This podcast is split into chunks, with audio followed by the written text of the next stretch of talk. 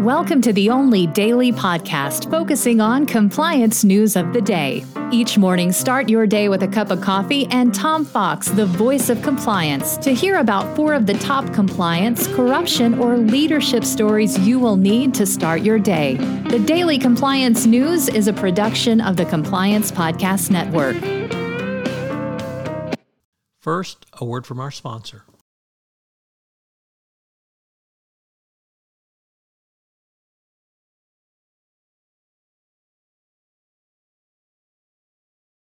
The Daily Compliance News for July 25, 2022, the Vince McMahon Retires Edition.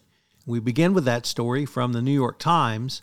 Vince McMahon, longtime chairman and chief executive of the World Wrestling Entertainment Group, or WWE, announced on Friday he had retired, stepping down from both posts while the company investigated allegations of misconduct. His daughter is going to take over. The Wall Street Journal reported in June that the board of WWE had been looking into McMahon since April regarding a $3 million settlement he agreed to pay to an employee who is said to have an affair. Turns out he had a few more as well, and so he's decided to step down. Next up from Reuters, Uber admits it covered up its 2016 hacking but was able to skate on criminal prosecution from the U.S. government. It entered into a non-prosecution agreement admitting that its personnel failed to report the 2016 hacking to the FTC. Uber waited over a year to make the report, and the FTC's representative said the decision to not criminally charge Uber reflected the new management's prompt investigation and disclosures. Its 2018 agreement with the FTC to maintain a comprehensive privacy program for 20 years. So Uber skates on a criminal prosecution, but enters into an NPA. Next up, from the Wall Street Journal, Risk and Compliance Journal, Mingy Sun reported, founder of My Big Coin, convicted of crypto fraud.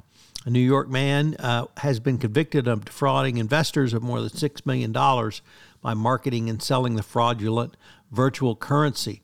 The verdict was returned last week against Randall Carter. He was convicted of 4 counts of wire fraud, 3 counts of money laundering, and 1 count of operating an unlicensed money transmission business. So more damaging news for crypto, given the both collapse of cryptocurrency and now the SEC alleging that crypto, when used as an investment, is an unregistered securities.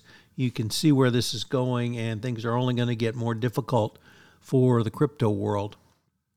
And finally, we had another retirement, although non-voluntary, as Herbert Diess, Volkswagen CEO, is stepping down.